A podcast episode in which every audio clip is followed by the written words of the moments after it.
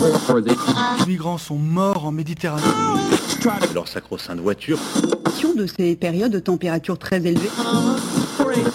Ces femmes qui subissent le harcèlement quotidien. On peut faire tellement plus. Peut-être sauver ce monde.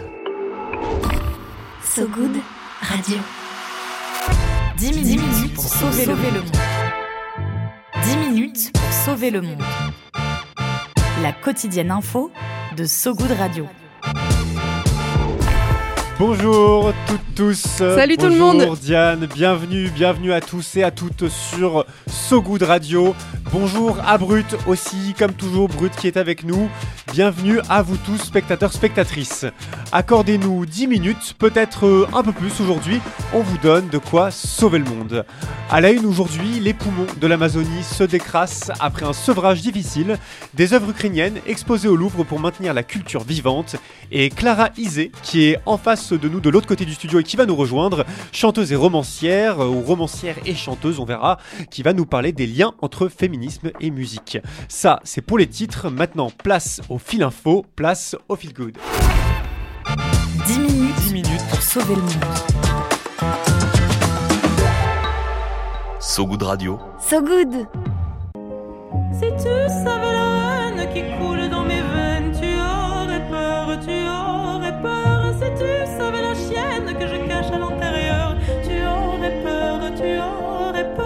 Clara Isé qui vient tout juste à la seconde près de nous rejoindre euh, dans le studio. Bienvenue, Clara.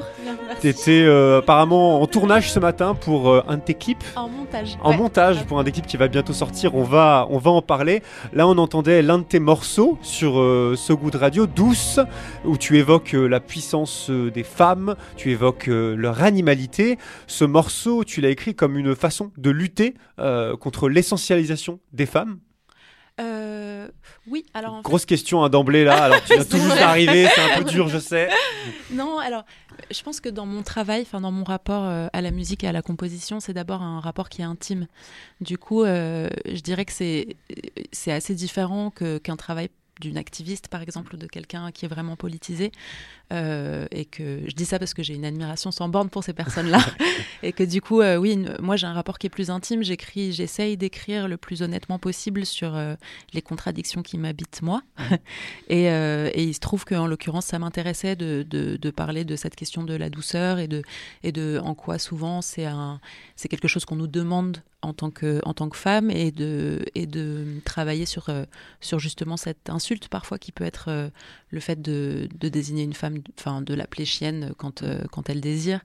Et c'était une façon de, questionner ça, en fait, de, retourner un peu cette, euh, cette, ce mot-là en disant mais si, si ce mot-là, ça veut dire être, être désirante et chercher à être libre d'une certaine façon et aussi accepter qu'on est pleine et plein de contradictions. Euh, je pense que c'est une chanson qui parle à la fois d'ailleurs de, des femmes et des hommes. Enfin, il n'y a pas de. Il n'y a pas d'essentialisation là-dessus, c'était simplement. Mm. euh, Ouais, et c'est cette manière aussi assez forte parfois de se réapproprier des mots qui sont utilisés comme des insultes euh, contre nous. Euh, dans cet album, tu parles notamment des femmes sorcières, ces femmes qui se libèrent par la magie, hein, la magie du ballet qui les oppressait autrefois. C'est ce dont parle, pardon, je touche le micro de Diane, c'est ce dont parle Mona Cholet dans son bouquin Sorcière justement. C'est évidemment un clin d'œil à ce bouquin, Sorcière, la puissance invaincue des femmes. Comment est-ce qu'on transpose des idées d'une autrice féministe avec un texte de 250 pages quand même en chanson euh, Ça doit pas être si simple que ça, j'imagine, d'en faire euh, quelque chose de condensé, d'intelligent et de poétique surtout. Non, absolument. mais euh, euh, pardon, mais du coup, la, la traduction de- du texte de Mona Cholet sur quelle chanson? Euh, sur, sur Douce? sur, euh, je sais pas si sur Douce ou sur le reste euh, de l'album, il y a un moment où tu évoques euh, la, les Une sorcières. sorcière? Ouais. Ah oui. Alors oui. Alors sur le coup, pardon, ça, je, je remets. C'est une chanson qui s'appelle Le désert. Le désert. Euh, ouais, et c'est une chanson en fait qui parle, c'est plutôt écrit comme un conte, et pour le coup c'est écrit comme un espèce de conte moderne. Pour moi c'était une, une suite un peu logique au- du, du premier roman que j'ai écrit, et où du coup c'est... Mise à feu. Mise à feu, En exactement. 2021. Exactement. Et qui est du coup plutôt l'histoire de... de poétique d'une rencontre avec euh, une femme dans le désert et de et de et de du coup toute la relation amoureuse et, et du fait de partir euh, de devenir une lune et de partir autour de la terre et de et d'arriver dans un cimetière et ensuite euh, de sortir des revolvers etc enfin bon, il y a tout un, un mais du coup c'est pour le coup sur cette chanson là c'est vraiment un rapport de de narration poétique euh, qui est qui était pas tellement euh, euh, enfin qui est engagé euh, de fait euh, parce qu'il y a ce mot-là, mais, Mm. mais qui, D'accord. Qui est pas finalement euh, tant lié que ça au bouquin de Mona Chollet, contrairement Non. à ce que je pensais. Ça pas m'apprendra tant que ça. à faire mes devoirs. Mais le mais lien- j'adore ce Eh, texte par c'est- contre. J'ai compris que c'était un texte qui t'avait touché, notamment parce que tu as participé à plusieurs lectures musicales. Oui, ça, je le sais, même si je ne connaissais pas ce morceau sur, le, sur le désert, je m'en excuse. Non, Des lectures musicales euh, donc du livre de Mona Chollet, Sorcière. Mm. Est-ce que tu vois euh, l'art comme un outil, un vecteur d'émancipation? Et est-ce que cet album il va tourner autour de ces enjeux, cet album qui sortira bientôt? Absolument. Euh, L'album qui va sortir, il est vraiment autour de euh, la réparation, de qu'est-ce qu'on fait avec ce qui est brisé. Et, euh, et c'est drôle, euh, j'écrivais là il y a quelques jours euh, un peu le, la description de l'album, etc. Enfin, je travaillais un peu là-dessus et je me, je me rendais compte que toutes les chansons parlaient d'amour sous, euh, sous, sous plein de formes différentes, pas forcément évidemment de l'amour amoureux, mais, mais je me disais c'est drôle parce que je pense que quand on commence à, enfin en tout cas moi quand je travaille sur un album, je j'y travaille souvent en ayant des idées, mais qui sont souvent des idées très intuitives et du coup je tâtonne un peu dans le noir. Et, et du coup c'était assez émouvant de me rendre compte que, que sur toutes ces chansons que j'avais où j'avais l'impression qu'il y avait il y a quand même des thèmes très différents qui sont abordés. Finalement ce qui les ce qui fait ce qui les rejoint quoi, c'est c'est ça, c'est la question de la réparation et, le fait qu'à chaque fois quand on creuse sur qu'est-ce qui nous répare, on trouve euh, Hmm. Trouve l'amour quoi. Ouais, l'amour, cette, cette belle et cinquième, euh, cinquième dimension qui nous, qui nous relie. Merci beaucoup, Clara. Je sais que c'est passé très vite et en plus, t'es arrivé vraiment au dernier moment, mais c'était chouette de parler de ce morceau douce et de cet album qui sortira bientôt. Dans quelques jours, le 15 juin, un nouveau titre va sortir, Oui. L'étoile, pour Oui. se mettre quelque chose sous la dent avant la sortie de ce fameux premier album qui sortira. Alors, on peut pas donner la date, mais on se dit que ça sera autour de la rentrée. on peut dire. Exactement, totalement. Et on pourra aussi te, te retrouver euh, au Café de la Danse à Paris à la rentrée de septembre à décembre. Oui, Tu restes avec nous pour euh, la suite du journal? Absolument.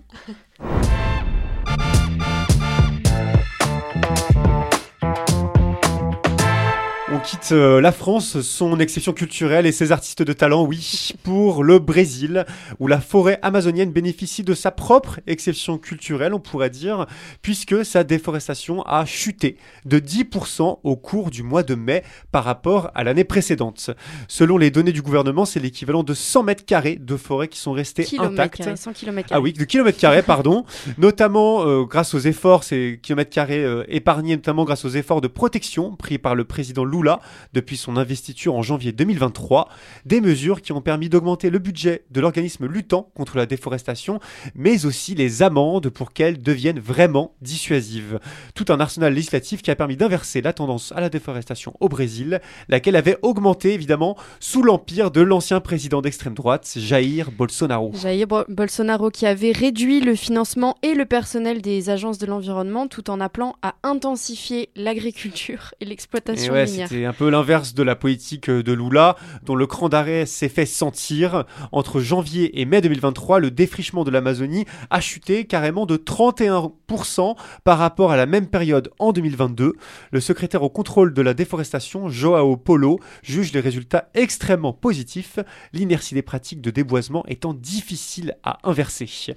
Pour y parvenir, euh, 400 millions de dollars d'amendes ont été infligés entre janvier et mai 2023, c'est un joli chiffre, mais aussi des embargos économiques sur plus de 2000 fermes responsables de déforestation. Lundi, l'administration Lula a d'ailleurs présenté un nouveau plan d'action pour limiter, limiter pardon, la déforestation illégale dans les forêts tropicales d'ici 2030. L'homme, est zélé, on peut le reconnaître, mais l'enjeu, lui, il est vital. La forêt amazonienne joue un rôle absolument crucial dans la régulation du climat.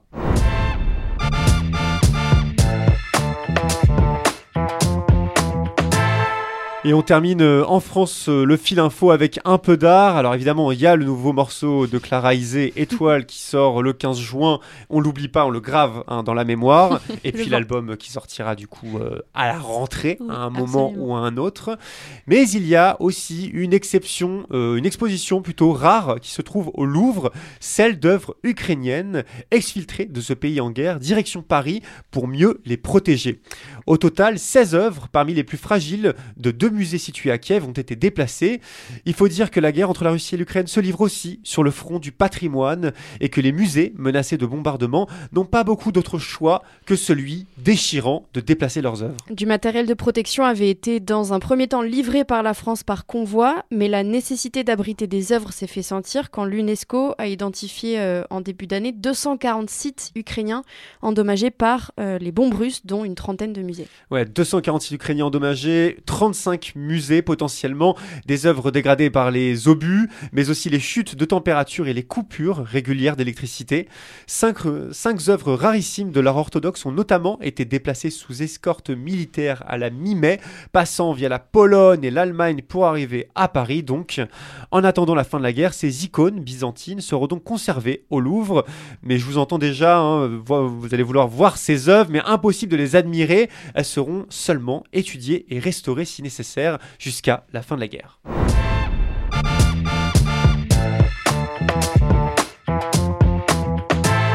Tout ça, c'était l'actualité du jour avec notre invitée Clara Isé qui est encore avec nous pour quelques minutes. Maintenant, c'est au tour de Diane Poitot de prendre la parole pour tenter de sauver le monde. L'appel du good. Allô? Allô? Ah Allô? L'appel du good. Allô, j'écoute. Dans l'appel du good, on lâche pas nos nageurs et nageuses de Swim for Change, association partenaire du So Good Festival le 15 septembre prochain à Marseille.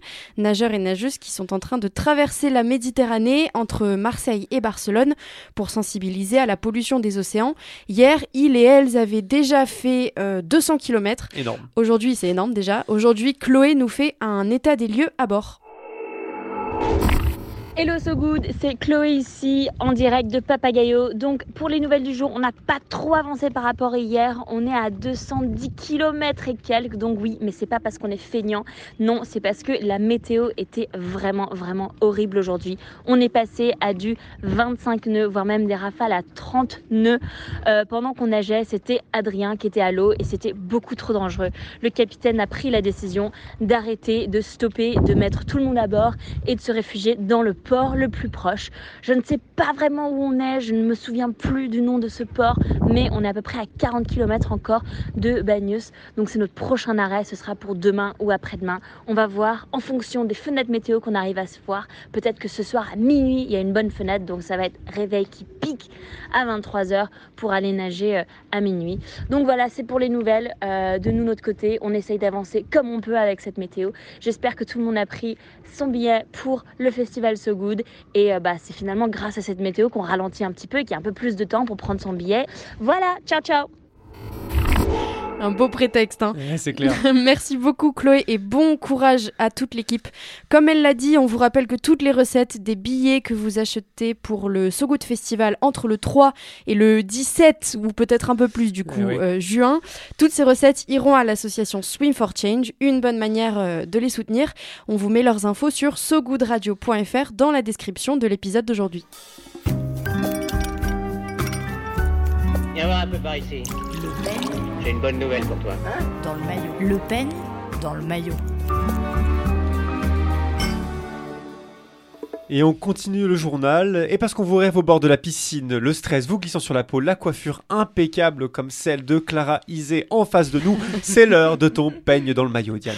Pour s'endormir un peu moins, bas de plaf, comme dirait euh, Lola de So Good. Ah ouais, nouvelle celle-là. Elle est belle. Le pain dans le maillot, c'est le moment où on se donne des conseils, des trucs à suivre, à voir, à savoir. Ah oui, joyeuse euh, journée euh, mondiale des océans à tous et toutes. Ah, on dirait moi Voilà. quand je dis euh, joyeuse fête des mères à ma maman, je m'en souviens Bah voilà. moment avant. Et bah à cette occasion, j'aimerais euh, aujourd'hui vous parler du numéro 450 de la revue Le 1 Hebdo, qui est sorti hier. Tu l'as dans tes mains, elle est belle. Oui, tout à fait. Les océans sont-ils notre avenir? Le, le principe du, du 1 hebdo, euh, qui s'ouvre comme un poster, c'est chaque semaine une question d'actualité à travers différents regards d'écrivains, de chercheurs, de philosophes, euh, d'artistes. Cette semaine, à l'occasion de ce 8 juin, il est question d'océan, donc, entre les enjeux écologiques, on le sait, je vous en parlais encore hier dans le le fil info, mais aussi les enjeux stratégiques et commerciaux ou de recherche scientifique. Le but, c'est d'en apprendre un peu plus sur ce qui concerne 70% de la surface de la Terre quand même. Ce numéro part du principe que malgré les larges avancées en océanographie, en fait, les océans restent super mystérieux alors qu'ils sont, je cite, à la fois victimes et partie de la solution du réchauffement climatique. Ce numéro du 1 hebdo, il a été réalisé en partenariat avec l'Institut de l'océan de l'Alliance Sorbonne Université. Ouais, Christophe Praziuk, docteur en océanographie physique et directeur de l'Institut de l'océan de l'Alliance Sorbonne Université, explique que la mondialisation serait en fait une maritimisation dur à dire une comme mot, ça. maritimisation du monde, euh, c'est-à-dire que les transports passent très majoritairement par la mer. Ah. Euh, et puis Colomban de Vargas, directeur de recherche au CNRS, Louis Chevelier, euh, éditeur et poète qui fait le lien avec un poème de Victor Hugo. C'est ce qui fait la richesse de cette revue, la diversité des genres de textes, d'écriture et de points de vue. C'est très bien écrit, les illustrations sont très belles avec cette euh, couverture façon euh, aquarelle. De quoi se coucher ce soir moins bête parce que de toute façon, comme le mentionne Sarah Samadi, biologiste de l'évolution, dans l'article de la journaliste Hélène Seigné, ce qu'on ne euh, Singier, pardon, ce qu'on ne connaît pas, on ne peut pas le protéger. Ouais, c'est très bien dit ça. Moi j'aime beaucoup le 1 parce que bah, c'est un poster comme tu l'as dit Ouais. et que ça me rappelle mes vieux, mes vieux posters d'artistes que j'aimais beaucoup euh, quand j'avais 10 ans, genre ne- Sniper sur mon, D'accord. sur mon mur. Donc maintenant ça pourrait être le 1 sur mon Voilà. mur et ça c'est chouette. C'est l'occasion. Merci beaucoup Diane. Euh, Les océans sont-ils notre avenir? Le numéro 450 de la revue Le 1 Hebdo, disponible depuis hier dans les kiosques pour 3,20€. Avant de se quitter, on se fait un petit point météo. La météo de Sogoud Radio. La météo de Sogoud Radio. On commence par un temps sec en Inde. Au cours de la première semaine de juin, le pays a reçu 57% de précipitations en moins que la moyenne habituelle. Tellement sec euh, qu'à New York aussi, depuis mardi, la ville a été assombrie par les nuages de fumée et de poussière provenant des incendies au Canada. Il est même déconseillé aux New-Yorkais et aux New-Yorkaises de sortir de chez eux. Fin de cette édition, sortir de chez soi plutôt que de chez eux, c'est comme ça que j'aurais dû terminer. C'est donc la fin de l'édition. Merci à vous qui nous écoutez en direct et à tous ceux qui nous écouteront dans le futur aussi, en podcast sur notre site sogoodradio.fr et sur toutes les plateformes d'écoute. Merci beaucoup Clara, Clara Isé, d'être restée avec nous jusqu'au bout de l'émission.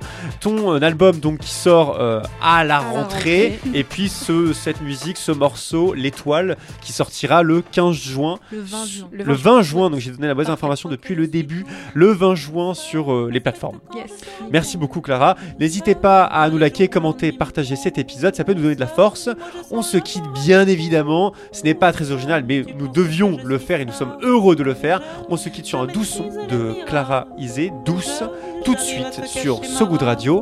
À très vite tout le monde. Salut Diane. Si tu savais qui coule dans mes veines, tu aurais peur, tu aurais peur. Si tu savais la chienne que je cache à l'intérieur, tu aurais peur, tu aurais peur.